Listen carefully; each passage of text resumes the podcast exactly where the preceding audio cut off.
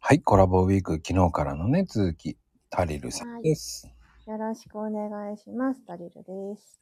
いやー、タリルさん、昨日は素敵なお話でしたけど、ありがとうございます。あの、ついつい選んでしまう洋服の色とかありますかついつい選んでしまう洋服の色は、結構派手めの色、派手めの色。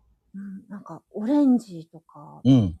ピンクとか、青とか、結構原色が好きですね。へえ。じゃあ、原色系だけど、決まってはいないんですね。決まってないですね。あの、鮮やかな色が好きなんですよ。へえ。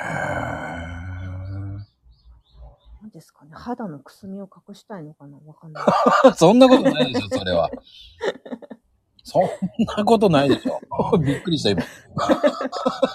笑っちゃいけないんだけどさ、そのくすみはないでしょ。何をおっしゃってるんですか、もい や、あ、でもやっぱ一番は白なのかな。白が好きですかね。う。あ、そうなんだ。はい。でもね、白ってさ、うん、汚すのよ。そうなんですよ。そういう時に限ってね、そう。カレーラーメンとかじゃなくて、そう。えーうどんとか食べて、汁もんね、危険ですね。あらーと思ってね、エプロン借りたのになぜかついてるとかね。そう、エプロンの下まで染みちゃうとかね、ありますよね。えーもう本当に困っちゃうから僕あんまりね、白を着ないようにしてるけど、白買っちゃうんですよね。そうなんですよね。なんかついついこう、何でも色合わせやすいんで白買っちゃうんですよね。僕はだから、それを脱却するために青買ってますね。青ええじゃあ、青い人見たら、まこさんだと思えばいいのかないや、違いますね。違うんだ。